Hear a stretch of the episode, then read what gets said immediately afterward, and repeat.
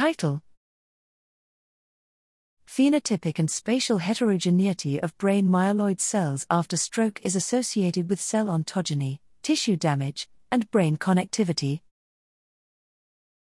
Abstract: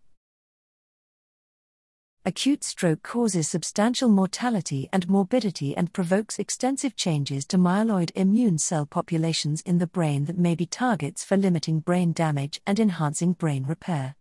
The most effective immunomodulatory approaches will require precise manipulation of discrete myeloid cell phenotypes in time and space to avoid harmful effects of indiscriminate neuroimmune perturbation.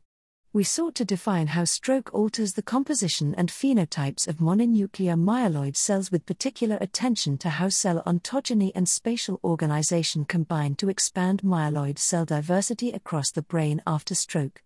Multiple reactive microglial states and dual monocyte-derived populations contributed to an extensive repertoire of myeloid cells in post-stroke brain.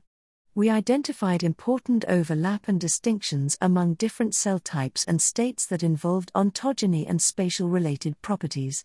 Notably, brain connectivity with infarcted tissue underpinned the pattern of local and remote altered cell accumulation and reactivity.